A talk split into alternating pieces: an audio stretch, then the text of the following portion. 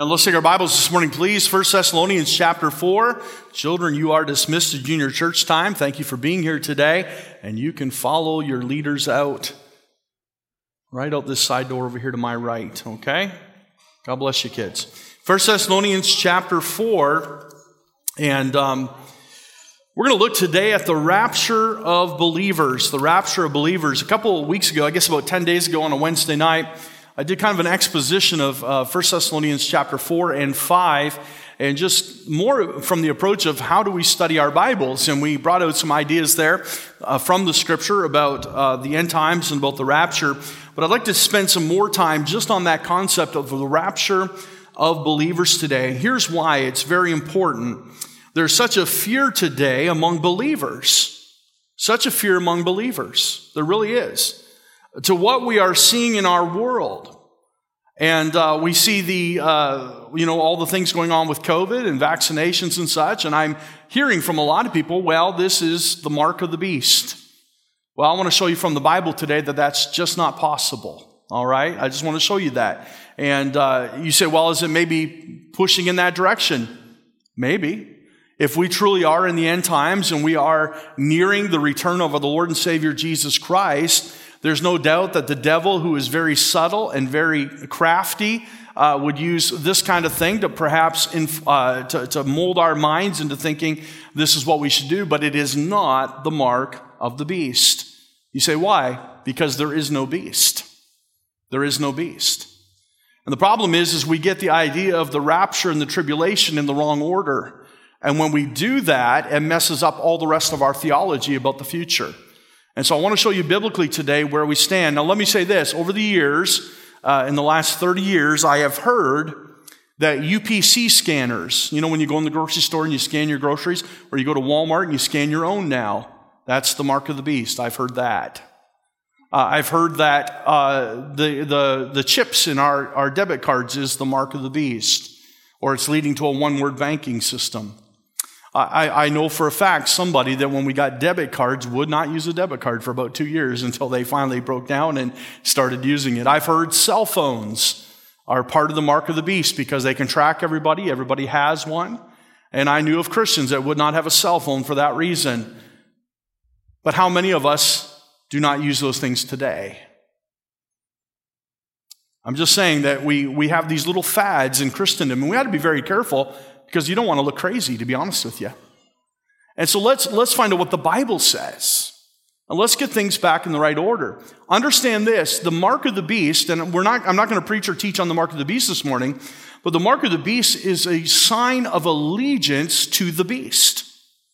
It is pledging your, understand that the beast himself will sit down on the throne in Jerusalem and declare himself to be God, and those that worship him will receive a mark that they might be able to buy or sell. And if you do not pledge allegiance to him, you will, you will never be able to buy or sell. You'll be hunted down and killed, very likely. That is the mark of the beast. It's almost, if you will, like the mark of Cain. The mark of Cain was there to protect him. God put a mark on him and set him apart from the rest of the world. But in contrast, the devil always has a counterfeit. And he will do the very opposite. He will put a mark on people that protect them from being hunted down and killed and allowing them to buy and sell. And so we always see those parallels in the Bible back and forth. God does something and then Satan does something. And so I just want to show you this morning, biblically speaking, when the rapture will take place and, and uh, don't write down in your Bibles right now or get on Twitter in your seat and say, Pastor's about to set a date. I'm not doing that. All right? We sometimes think that. I want to show you where, where the rapture is in relation to end time events, in the relation to specifically the tribulation. And so let's look at the Word of God this morning. We're going to be in a lot of scriptures. I, we didn't sing as long as we normally would today. I wanted to give us some more time, and everybody's looking at their watch saying, Wonderful, we'll be out of here early. Uh, don't count on it because this is important. And uh, I've come to learn that it's important that when we uh, want to be specific about a message, try to get it into one service. And, and we, we tend to rush things if we do that, but it's important uh, because when it's, when it's this weighty of matter, we don't want it to go several weeks and people will miss out on things that are very important scripturally speaking. Uh, it, we, we have to be very careful not to be Bible illiterate. And, as a society, I think that's what we are becoming. And I, I, just saw the news the other day, and somebody said, Well, I just believe this hurricane coming in. How many? Uh, I, have received 100 jokes about Hurricane Ida. All right. Um, Brother Judge saw one on Twitter, and it says, Ida is about to go boom. Is that what it said? He said, This scared me. Scares me too. And uh, so I've heard 100 jokes about Hurricane Ida. Uh, I've lived with it 27 years, so I, I understand. I heard a lady on the news say that she believes that Hurricane Ida is the judgment of God. And she said this She says, God is going to separate the sheep from the goats. So she's pulling something out of Scripture. God will one day separate the sheep from the goats. Understand that sheep, in, the, in a biblical context, are those followers of Jesus Christ, the great shepherd. That's a good thing. She says, But I ain't no sheep, I'm a goat. And she meant that as the positive. Biblical illiteracy. No clue what that really meant, what she just said. What she was saying is, I'm unsaved and on my way to hell because I'm outside the covenant of God's fold. That's where the sheep are. And so it's important that we are biblically literate. I find that in times of peril, in times of sorrow, we often say things that are unbiblical to comfort ourselves.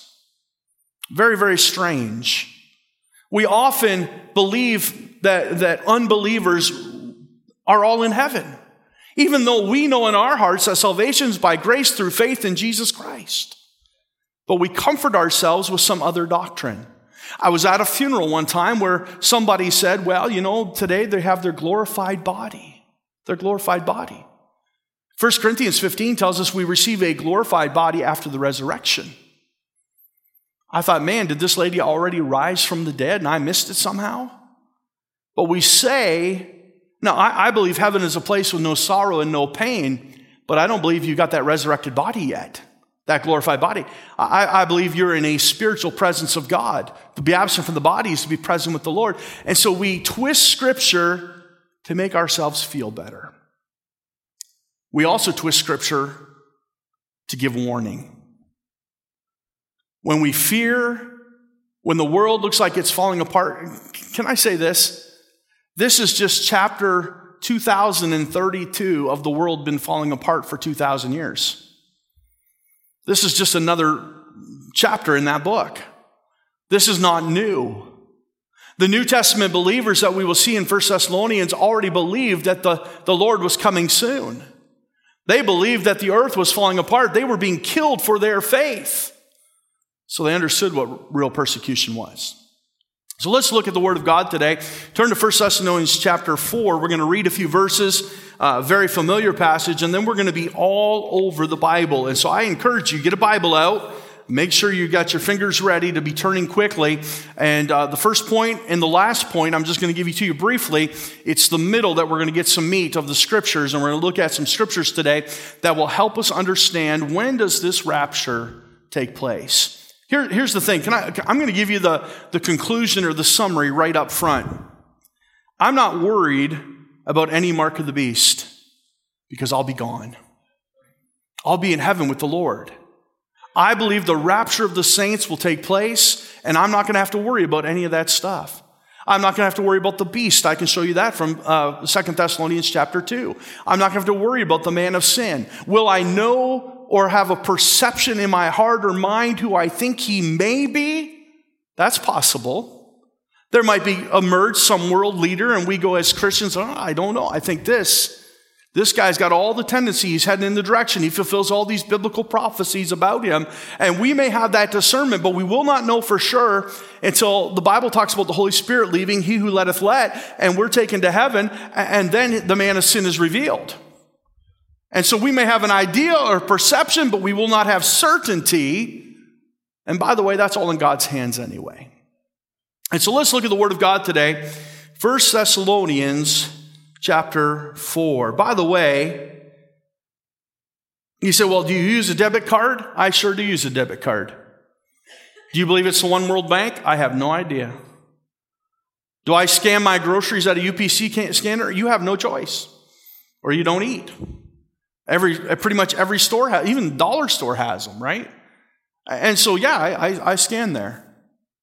Here's what I know nothing I do can change God's timeline. Nothing. Nothing I can do changes God's plan. Nothing. Listen, if, if the government of the United States says we're going to put a chip in the arm of every American citizen tomorrow, that does not change one iota God's timeline.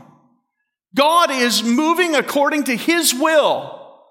I, I, I, I think He sometimes sits in heaven and laughs at us while they think that that's going to change things. Come on, I'm in control. We keep saying God is on His throne. And yet we think we have some sort of great mystic power over His plan and over His will. Listen, let me give you a guideline of what we should do and what we should not do. If it's sin, don't do it. That's it. Most of that's laid out pretty well in black and white in the Word of God.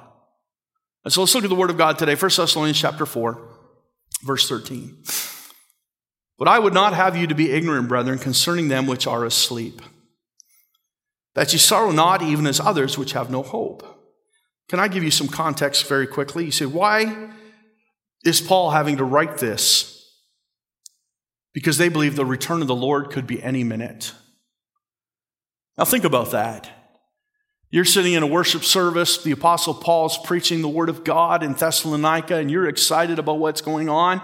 And, and he constantly is reminding you, Jesus said, I will come again and receive you unto myself, that where I am, there you may be also. John 14, that's some good preaching. Maybe the Apostle Paul is preaching what John ha- has given to us in the Word of God, and, and he's heard that principle of the rapture, and obviously he knows of it. And so he's speaking about the Lord returning, and he's talking about any day now the Lord could return. It is imminent. We are to watch and be sober, he will say. And the church of Thessalonica has a funeral. And their hearts break, and they think, did he miss it? That one we just laid in a grave, did he miss out on this blessed hope and the glorious appearing of a great God and Savior, Jesus Christ? And he says, No, no, let me, let me quell your fears.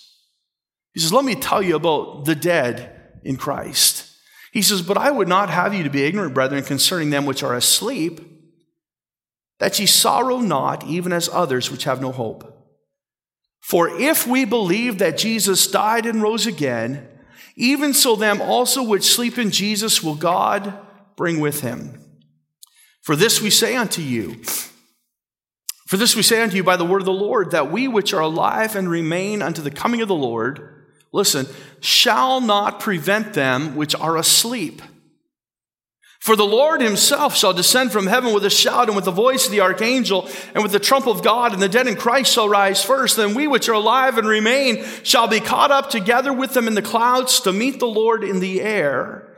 And so shall we ever be with the Lord. Wherefore, comfort one another with these words. Heavenly Father, we pray that in fact we be comforted with these words. But Lord, also today, I pray that you challenge people with these words. Perhaps there's somebody here that's not ready if the Lord were to come today. And I pray, Lord, that you would speak to their hearts and help them to understand their need of having a relationship with Jesus Christ, putting their faith in Him and being saved by His wondrous grace, that they can be reconciled to God. Help us, Lord, to make that plain today. May the Spirit of God make it even plainer. May it convict hearts and speak to people. Father, we do pray that you would help us also to gain clarity. Understand that as a child of God, if there's anything going on in the world today that, that points to that tribulation period, that is, that is paving the way for some of these things to take place, Lord, we ought to rejoice because our redemption draweth nigh. Even so, come, Lord Jesus. Lord, I pray that it would cause us to work harder Help us to know that any moment Christ could come and our loved ones would be without. We must get the gospel to them. I pray that it would provoke holy living. Lord, if Jesus were to show up right now, what would he see in our hearts and lives? So, Father, I pray that you speak to our hearts. Lord, I need desperately your, your help as we're going to go through a lot of scripture and more of a teaching time this morning. I, would you keep my thoughts straight? Help me, Lord, to say only those things which you would lay upon my heart, and may the Spirit of God teach us, each and every one of us, these important principles of Scripture. We'll thank you in Jesus' name. Amen. Let me, let me engage you in an exercise this morning. If you are sitting with somebody, uh, let's do this. I want half of you to turn to 1 Thessalonians chapter 4. You're already there. And if you're sitting with somebody, I want you to turn to John chapter 14, all right? So each of you will have a Bible open to a different passage that you can share with one another, all right? So if you're sitting with somebody, one of you go to John 14, one of you go to 1 Thessalonians chapter 4. I want to show you something that the Holy Spirit did. You say, what do you mean? Understand this when Paul is teaching the church at Thessalonica, he did not yet have the Gospel of John. It had not yet been put pen to paper. It had not yet been widely circulated in any way, shape, or form. And so, what the Holy Spirit used Jesus Christ to teach us, now the Apostle Paul is teaching us the very same thing, almost, almost thought by thought. He said, Well, why is that significant? Because the Holy Spirit did that at two different periods of time in two different continents and in a way that teaches us a very exact identical doctrine. I think it's important that we see this. And so let's look this morning, 1 Thessalonians chapter 4 and John chapter 14, verse 1. So if you're in John chapter 14, share it with your partner right now, the particulars of the rapture. Let's look this morning, first of all, at the particulars. What is going to happen when the Lord sounds his trumpet and meets us in the clouds? I want you to notice the parity between the two. First of all, we see comfort comfort. John chapter 14, verse 1. Look at those first words. Let not your heart be troubled.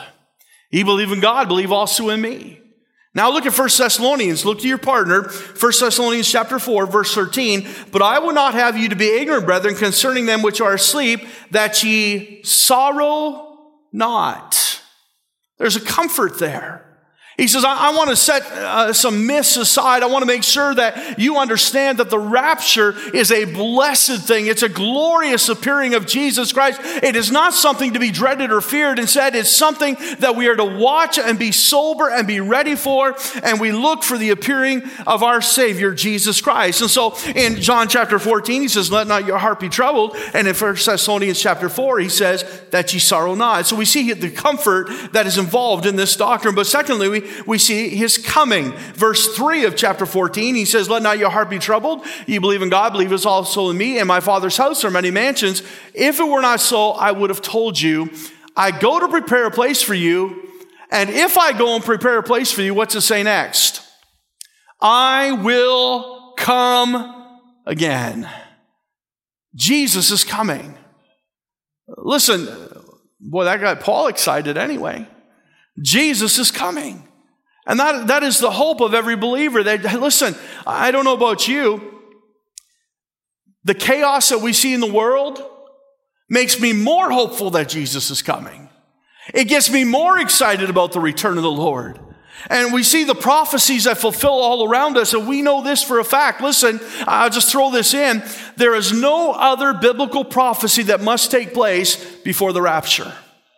Everything has been fulfilled. Israel has become a nation. And we see that even in 1967, she began to bear fruit and pour forth leaves as she regained her biblical borders at the Six Day War. On and on we could go about Israel. And by way, by the way, that is the focal point, not North America. We see something happen in North America and we think, oh my, the Lord is coming. No, no, think Israel. Think Israel. Now, notice the next thing we see the coming, the comfort. We see the coming of the Lord uh, in 1 Thessalonians 4:16. For the Lord Himself shall descend from heaven with a shout. I will come again. And then we see thirdly a catching away. The Bible says in John 14 verse 3, I will come again and receive you unto myself, that where I am, there ye may be also. Now, that, that dispels some other tribulation rapture myths, and we'll, we'll talk about those a little bit later on. But uh, where I am, we are going to be taken to where Christ is. We are going to meet him in the clouds. First Thessalonians chapter 4 says, Behold, for the Lord himself shall descend from heaven with a shout, with the voice of the archangel, with the trump of God, and the dead in Christ shall rise. Then we which are alive and remain shall be caught up together with them in the clouds to meet the Lord in the air, so shall we ever be with the Lord. So we see there's comfort, there's a coming, there's a catching away. But I want you to notice uh, the fourth thing there's a change that takes place. A change that takes place. Now, we won't see this in John 14, but look at verse 16. The dead in Christ shall rise first. He said, Where do you see a change? I, I've been to funerals where there's an urn up at the front. Have you ever seen that? I don't think when, when the dead in Christ shall rise that a bunch of ashes are going to fly up. There have been people that have died at sea, shipwrecks, their bodies decayed, eaten. There are those that have lain, lain in a grave for hundreds of years, and they're nothing but dust. I, I, did a funeral several years ago at a cemetery in Toronto, and they did not have a vault. They didn't use a vault. So they just laid the wood casket in there, and they had rules about the wooden casket. It, it could only have a certain type of lining and all this because the cemetery believed in ashes to ashes, dust to dust. And so they had no vault to preserve the body or anything like that. And so that body has turned to dust. The wood is decayed, the bones are gone. There's a change that takes place. 1 Corinthians chapter 15 tells us all about it. He says that in the resurrection, 1 Corinthians 15 is a, a book about resurrection. So turn there, if you will, and look at chapter, verse 42. 1 Corinthians chapter 15. We'll begin reading in verse 42. I hope you can keep up with me this morning. And I would encourage you when we get to the next point, write some things down, get some your pencil out, and start studying the scriptures. 1 Corinthians chapter 15, verse 42. So also is the resurrection of the dead. Listen, it is sown in corruption. You don't get any more corrupted than dead. That's it. That's the end of the line. The body is sown in corruption, but listen to this it is raised in incorruption. That's perfection. How many of you know that your body has been corrupting even while you're alive? How many of you can feel it? Every day, the aches and the pains and the, the things that don't. Uh, how, how, many of you have said this in the past? You know, when I, when I was 20 years old, I, I, I broke a bone and it healed in three weeks and I was back to work. And, but now it takes months. We are corrupting. It is sown in corruption, it is raised in incorruption. Look at verse 43. It is sown in dishonor, it is raised in glory. It is sown in weakness. It is raised in power. It is sown a natural body. It is raised a spiritual body. There's a natural body and there's a spiritual body. Now jump down. Verse 51. Behold, I show you a mystery. We shall not all sleep, but we shall all be changed in a moment in the twinkling of an eye at the last trump. For the trumpet shall sound and the dead shall be raised incorruptible and we shall be changed. For this corruptible must put on incorruption and this mortal must put on immortality. So when this corruptible shall have put on incorruption and this mortal shall have put on immortality, then shall be brought to pass the saying that is written, death is swallowed up in victory. O death, where is thy sting? O grave, where is thy victory? The sting of death is sin and the strength of sin is the law. But thanks be to God, which giveth us the victory through our Lord Jesus Christ. Wherefore, therefore, my beloved brethren, be steadfast unmovable, always abounding in the work of the Lord, for as much as ye know that your labor is not in vain in the Lord. I like his little challenge at the end. Just keep fighting because even if you die, you're going to come back better. You'll be translated, you'll be made anew. What a wonderful blessing to know. Now, listen, somebody has said this. We are sown in corruption, we are raised in incorruption. The Bible calls it a perfect body. Think about that being perfect. Did you know that the Bible teaches there's no women in heaven? I don't know if you knew that. Because we're all made perfect. So we're all men. One, right? And the Bible says when they opened the last seal, there was silence in heaven for the space of half an hour. So I suppose there can't be women. We're going to be changed.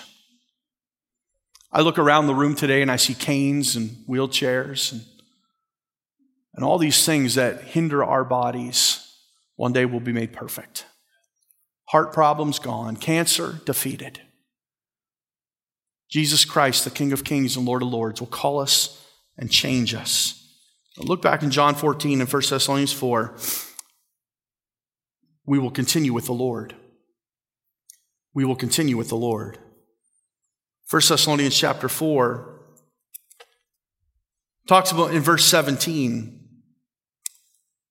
so shall we ever be with the Lord. John 14, verse 3 says that where I am, there ye may be also. Here's the good news you will never fall away from God again, you'll forever be with the Lord. That's what happens at the rapture, the particulars of the rapture, the catching away to meet the Lord in the air. But let me give you the second thing this morning, and we'll spend a little time in the scriptures here. I, want to talk, secondly, about the pre tribulational rapture. The pre tribulational rapture, the timing of the rapture in relation uh, to the tribulation period. Now, we're going to put a chart up on the screen and we're going to show you some of the different theories, uh, but I want you to notice uh, what I believe and what I preach and teach and what we hold as a church here at Bethel Baptist is we believe in a pre tribulation rapture, and I'll show you why. There's also what's called a mid tribulation rapture, there's a post tribulation rapture, and there's a couple more. There's also called the pre wrath rapture, which happens around 62 weeks of Daniel's 70th week, and, and then there's also what they call a partial rapture where only the proven, the good people, they're the ones that get taken uh, in, the, in the rapture. And so, uh, but 1 Corinthians 15, let me just do away with the partial rapture. 1 Corinthians chapter 15 says, we shall all be changed in a moment in the twinkling of an eye. Not just some, all. All right, so let's let's look at this this morning and, and turn, if you will, to John chapter 14. Everybody can turn there now. John chapter 14. We're going to look at some of the scriptures. Now, the tribulation period you say, what is that? It is known throughout the Word of God as many different titles, all right? In some places, uh, in Daniel especially, it's the 70th week of Daniel. Uh, it is called the day of God's wrath. It is called the day of God's great wrath. It's called the day of the Lord, the great day of the Lord. It's, it's on and on, the day of Jacob's trouble in re- reference to Israel. And so there's many different names for it, but it all comes down to the 70th week of Daniel, and Dan- Daniel's weeks were weeks of years. And so it is a seven year period.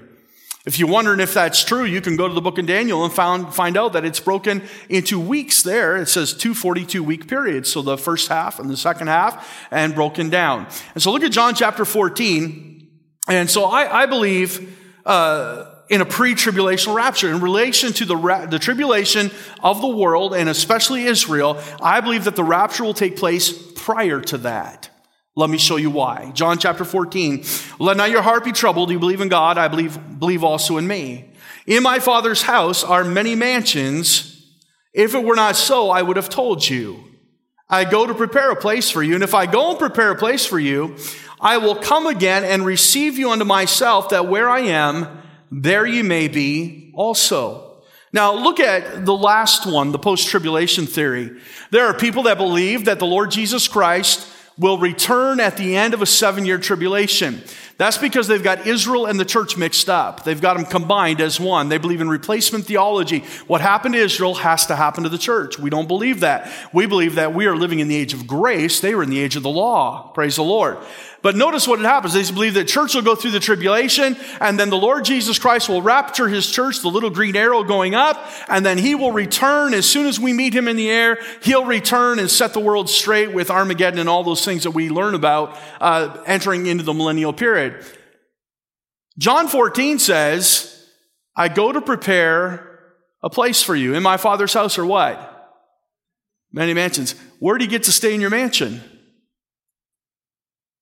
If we meet the Lord in the air and immediately we return with him, why did Jesus build me a mansion?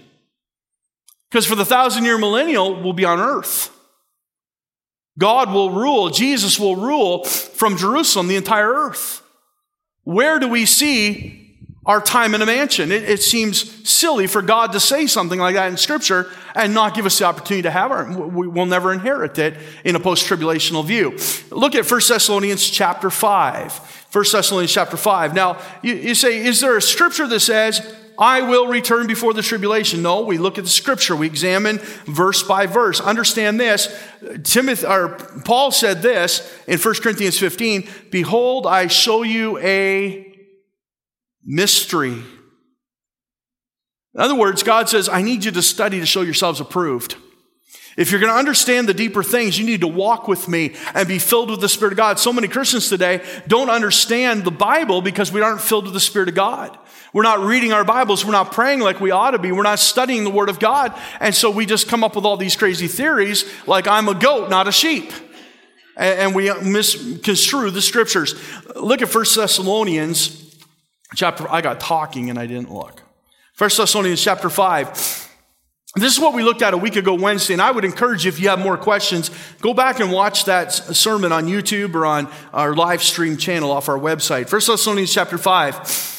But of the times and the seasons, brethren, ye have no need that I write unto you. So Paul has just told the church of Thessalonica about the dead in Christ rising. Then we which are alive and remain shall be caught up to be with the Lord in the air. And so now he says, they're, they're wondering, okay, when's this going to happen? And Paul says, But of the times and the seasons, brethren, I have no need to write unto you. Now, there's a couple reasons I can think of why he may not write unto them. One, they already know. Or two, they don't need to know. It's in God's hands. And so let's explore the Word of God and see what it says. But of the times and the seasons, brethren, you have no need that I write unto you, for yourselves know perfectly that the day of the Lord so cometh as a thief in the night. Now, notice something very, very, very important. In chapter 5, verses 1 and 2, he is speaking to who? The brethren. I, you have no need that I write unto you. Verse 2, for yourselves know. He's writing to the church at Thessalonica. He's speaking directly to them. Verse 3, for when who? They. For when they, somebody else, you don't, you don't research, if I'm talking to my wife, I say, I, I don't call her by the pronoun you and then I say they. If I say they, I'm referring to another group of people. We're referring to another person. And so he says, For when they shall say peace and safety, then sudden destruction cometh upon who? It's in the Bible. I, I might be picking at your pet doctrine right now, but I'm just reading the Bible. Sudden destruction cometh upon them, not you. You know, and I have no need to write to you because sudden destruction is coming on them, not you. It's not something you're going to have to worry about. Now keep reading. For when they shall say peace and safety, then sudden destruction cometh upon them as travail upon a woman with child, and they shall not escape. But ye, brethren, are not in darkness, that that day should overtake you as a thief. You are children of the light. And the children of the day, we are not of the night nor of darkness. He's saying, hey, there are two distinct groups of people here. There's children of the darkness. And when you live in the darkness, that day will overtake you as a thief and sudden destruction will come upon them. But ye are children of the light. You don't have to worry about any of that. You're not of the darkness. You're not of that group. Don't worry about the times and the seasons. Watch and be sober. Verse 6. Therefore, let us not sleep as do others, but let us watch and be sober. For they that sleep, sleep in the night, and they that be drunken are drunken in the night. But let us who are of the day be sober, putting on the breastplate of faith and love, and for a helmet, the hope of salvation. What is he saying? Those people over here that live in the light, Jesus is coming again, and you don't know the hour, you don't know when that's going to be. So be sober, live holy lives, because Jesus could come at any time. The imminent return of Jesus Christ. Now listen. In a post tribulation rapture, there's no imminent return. From the moment the Antichrist makes a peace treaty with Israel and breaks it 42 months later, I can count another 42 months and know that the rapture's happening. It's not imminent. I don't have to watch and be sober. In a mid tribulation, it's very much the same. We know when 42 months has come to pass. How many of you ever had a car loan? You understand what 42 months means 60 months, whatever. And you count those days off. You, you know how, how to count those things. You know, some of you are sitting here today, I'm thinking, I know how many months it is to Christmas. We're, we're watching, we had baby watch for the last forever. It seems like a year now. We've had a baby watch going on around here. Babies popping up everywhere. And we all knew what nine months was. If we can start counting the dates, it is not the imminent return of Jesus Christ. Titus, Paul wrote to Titus and he said, looking for that blessed hope and glorious appearing of our great God and Savior, Jesus Christ. We're looking for it. You wouldn't look for it if you knew the date. You just mark your calendar. It's imminent in return. So look at 1 Thessalonians chapter 5, verse 9.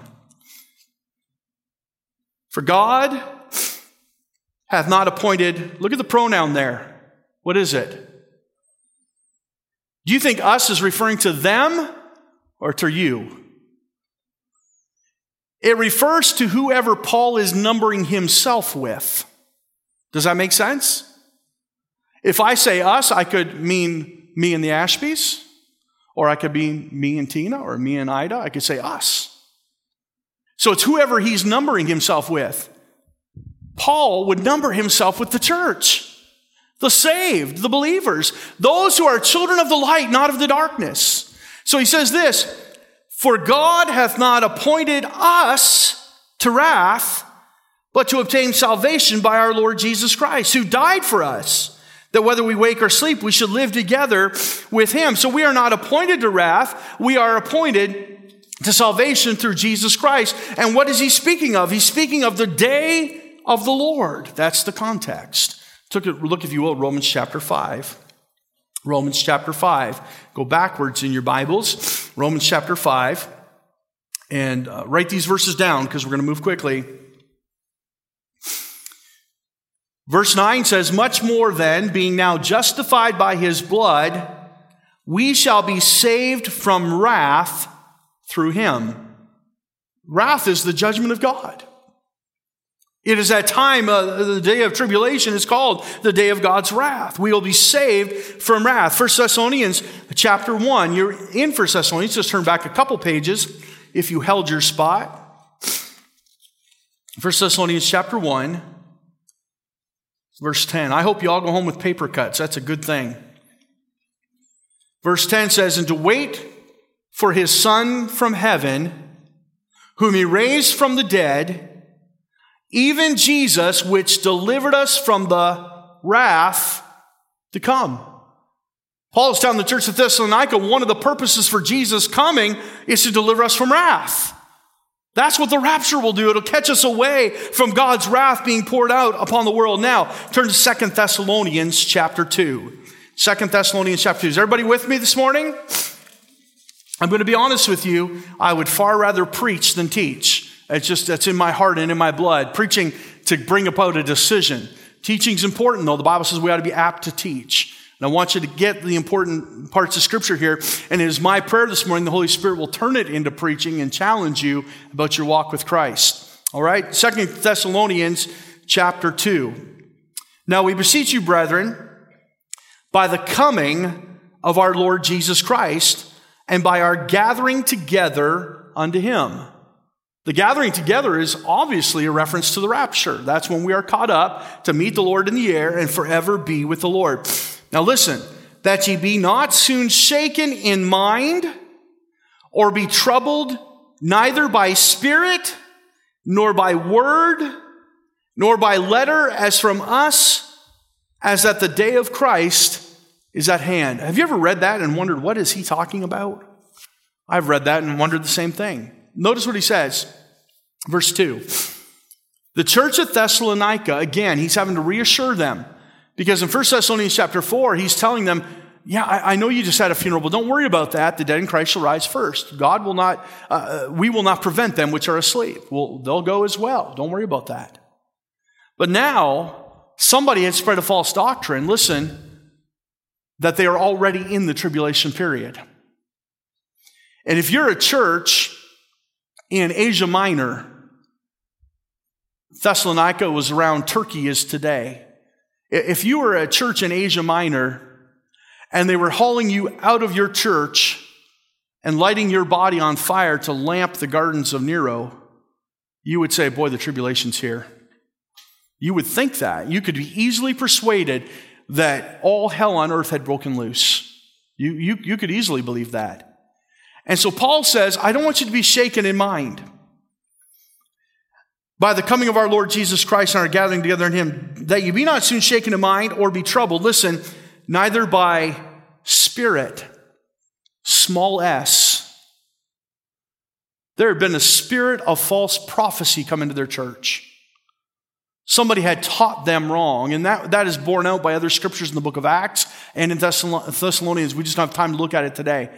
There had been a false teacher, a wrong spirit in the church. And then he says this, or be troubled, uh, nor by word, nor by letter. Notice that next word, as from us. He does not say a letter from us. He says a letter as from us. A letter that seemed like it came from us, as somebody wrote it and signed our name to it in order to mislead you. And so he says, There's a problem going on. And he said, I, I want to reassure you of some things about the coming of the Lord in relation to this day of the Lord.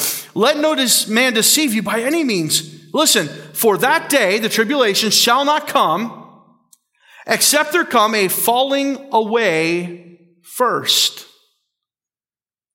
And that man of sin be revealed, the son of perdition. Now, there's two things to unpack here. First of all, the falling away. I heard somebody say a little while ago, I, I just really believe that there's going to be, the Bible teaches there's a great revival in the end times. That's not what the Bible teaches. The Bible teaches there'll be a falling away. The love of many shall wax cold. And I, and I, think we will see pockets of revival. We'll see churches get on fire for God and people get saved and things will take place. But the Bible says, generally speaking, in a worldwide manner, we'll see a falling away. Notice what he says, secondly. And the man of sin, who is that? That is the Antichrist. The Antichrist, known as the son of perdition and the man of sin. And the Bible gives us some details about him so we aren't mistaken. Who opposeth and exalteth himself above all that is called God or that is worshiped, so that he as God sitteth in the temple of God, showing himself that he is God. Understand the Apostle Paul did not have the book of Revelation. And yet he can see very clearly the same things that John is going to tell us about. He understands what the Holy Spirit is teaching him. He will sit in the temple and he'll show himself that he is God. Remember ye not that when I was with, yet with you, I told you these things? And how now ye know what withholdeth. Listen, and now ye know what withholdeth that he might be revealed in his time. For the mystery of iniquity doth already work. Only he who now letteth will let until he be taken out of the way. Now, there's a lot of theories about verse 6 and 7. It says, And now ye know what withholdeth. In other words, you already are aware of what's holding this all back. What is stopping this from taking place? Remember what I said earlier? Not one thing you can do will change the plan of God. Not one thing. Not one thing this church will do will change the will of God. God could shut this church down tomorrow and, and God's plan wouldn't miss a heartbeat. None of, none of that matters. And so when the Bible says that which withholdeth, who is in control of the will of God? God is. God's in control. The only thing that is withholding this man of sin from being revealed and, and the end times prophecies playing out in full, the book of Revelation, is the Holy Spirit Himself.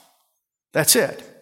He says, and we know what withholdeth, that he, the Antichrist, might be revealed in his time. For the mystery of iniquity doth already work. Only he in verse 6, it was says, Ye know what, but now it says, He who now letteth So now we know it's a person. It's the person of the Holy Spirit. Will let until he be taken out of the way. When is the Holy Spirit taken out of the way? Well, let me ask you another question. Where does the Holy Spirit dwell right now? You are the temple of the Holy Ghost. By the way, if you're a child of God today, uh, we hear the abortionists say this and we hear other people say it. My, my body, my choice. No, friends, it's not your body. What know you not that you were bought with a price?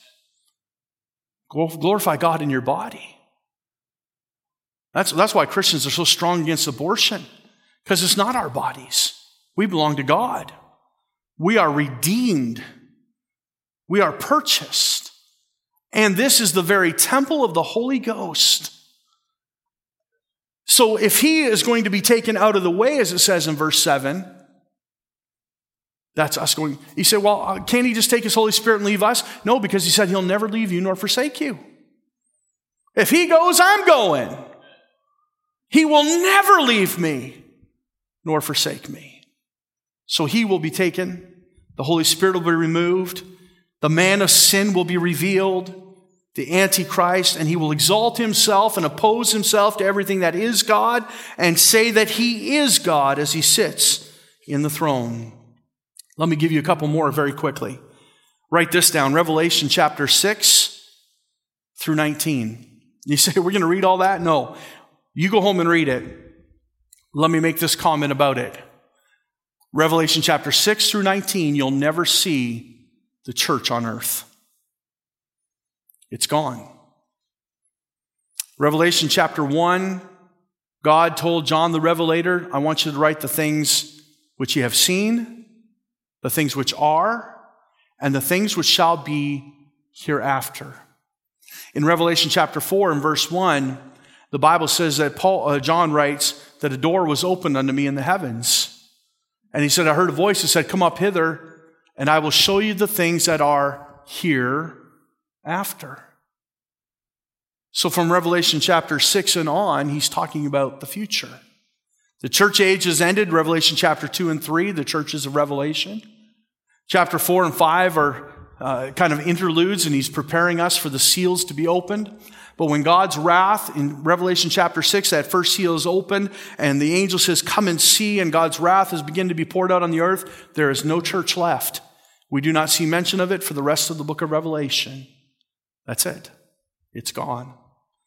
1 Thessalonians chapter 1 and verse 10 Talks about the imminency. We've already read that verse, but you can write it down. It talks about the imminent return of Jesus Christ. If we could count it off, if we could know the days or the, or the months, we would be setting dates. Titus chapter 2 says, We are looking, we are watching uh, for the blessed hope and glorious appearing of great God and Savior Jesus Christ. 1 Thessalonians 5, verse 6 says, Watch and be sober.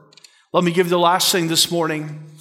We've talked about the particulars of the rapture. We've talked about the pre tribulational rapture. Why I believe it's before the tribulation.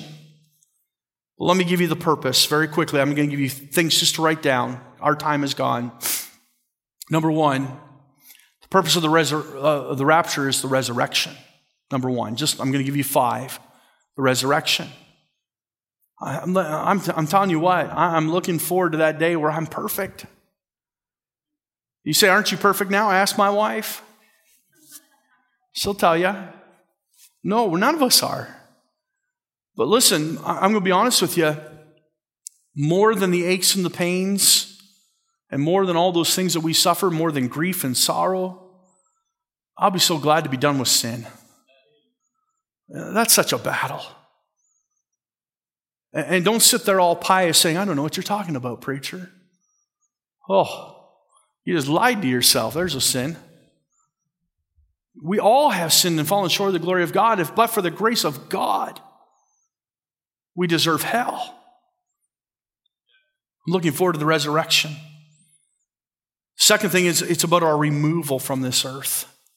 Removal so that God can pour out his judgment upon the earth. We are not appointed to wrath. God is not coming to judge believers. He's coming to judge the sinful and the, the fallen and those that have refused the word of God. It is about a reunion. So shall we ever be with the Lord. Years ago, I was, I was preaching in a jungle church down in, uh, it was called Adom Baptist Church, A-D-O-M, Dome Baptist Church in the jungles of Africa. It was, it was kind of neat. And uh, I pastored at the time a church called Faith Baptist Church, and the dome means Grace Baptist Church. And one of the guys came up and he says, Where are you from? And I told him, and he says, Oh, okay, Faith, Faith Baptist Church. And as a matter of fact, we had sent some money to help them get some building materials to help them put up. And uh, they had all the blocks, so they hadn't built the building yet. They had all these blocks there, and they had a thatched roof over it and just open sides, and they were building over here a building. And and uh, he, he began to talk about that a little bit. And he says, You know, he says, our churches will be forever knit together. He says, because faith and grace are inseparable. And I got thinking about that in the context of the rapture. One day I'll meet those brothers and sisters in the air. We're, we're separated for a decade now, but one day we'll see them again. But more importantly, we'll be reunited with Jesus Christ, and He will never, ever will forever be with the Lord. It's a reunion. The, fourth thing is this purpose of the rapture. By the way, all those three I just gave you come from 1 Thessalonians chapter 4. I don't want to say things without scripture. 1 Thessalonians chapter 4, we read about all of them already. Reward. Reward. 1 Corinthians chapter 3, you don't have to turn there, but write it down, talks about the judgment seat of Christ, the Bema seat. I'm so glad because of the blood of Jesus Christ, I won't be judged for my sins. Amen. They are under the blood. But we will be judged by our works. Wood, hay, and stubble will burn up. Gold, silver, and precious stones will endure. God will give us a crown that we will cast at the feet of Jesus Christ. You see, in any other view, we'll be taken, post tribulational, we'll be taken to heaven and come right back. There's no time for a Bema seat. But the Bible very plainly says it's a time of reward. We'll get our mansion. Here's one more word that starts with the letter R, and I'm finished. Ready. Are you ready? If Jesus were to come today, do you know him as your Savior? Paul was writing to the church when he said, The voice of the archangel will sound, the trumpet of God will ring out and ye which are alive and remain shall be caught up to forever be with the Lord. Jesus Christ said this Let not your heart be troubled. Ye believe in God, believe also in me. And I go and prepare a place for you. And I will come again and receive you unto myself, that where I am, there you may be also. Are you ready? Have you believed in Jesus Christ as your Lord and Savior? Listen, you say, what does this have to do with all the other things we were talking about, the mark of the beast and everything else? First, Second Thessalonians chapter 2, the man of sin will be revealed after, after he who letteth let is taken out of the way. After the church of the living God with the Holy Spirit presence in our lives is taken out of this earth, the man of sin will be allowed to have a rampage he will institute the mark of the beast, not anything else. It's all in God's control. Jesus could come tonight. Are you ready? Let's bow our heads and close our eyes this morning. For the last 55 minutes, we've been racing to get through this message because I didn't want to leave anything out. And it's just my prayer right now that God would take even one of those points and just help you today maybe alert you to the fact that Jesus could come today. It is imminent.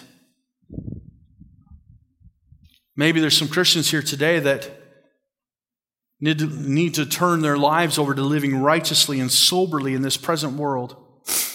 Holy living in the light of Christ's return. Why don't we stand to our feet while the instruments play? If God has spoke to your heart, would you come to this altar right now? Maybe there's one here today. I'm not sure I'm saved. I'm young, and so I thought I had plenty of time. That won't matter if Jesus comes today. The Bible says, for those that have rejected the word of God, he will send forth a delusion, so that if it were, they would even believe a lie. You may not get another chance if you don't accept him today. The invitation's always open with Jesus Christ. Whosoever will may come. Is there one say, Pastor, I'm not sure. If I were to meet the Lord today, if I would be accepted because of the blood of Jesus Christ, because I know Him.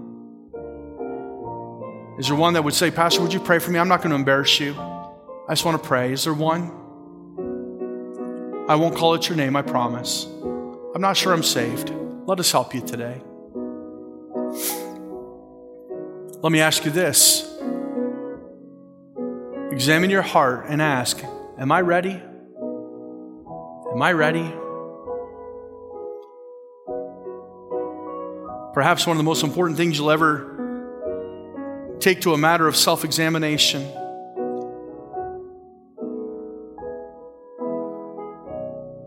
Work out your salvation with fear and trembling. Are you ready?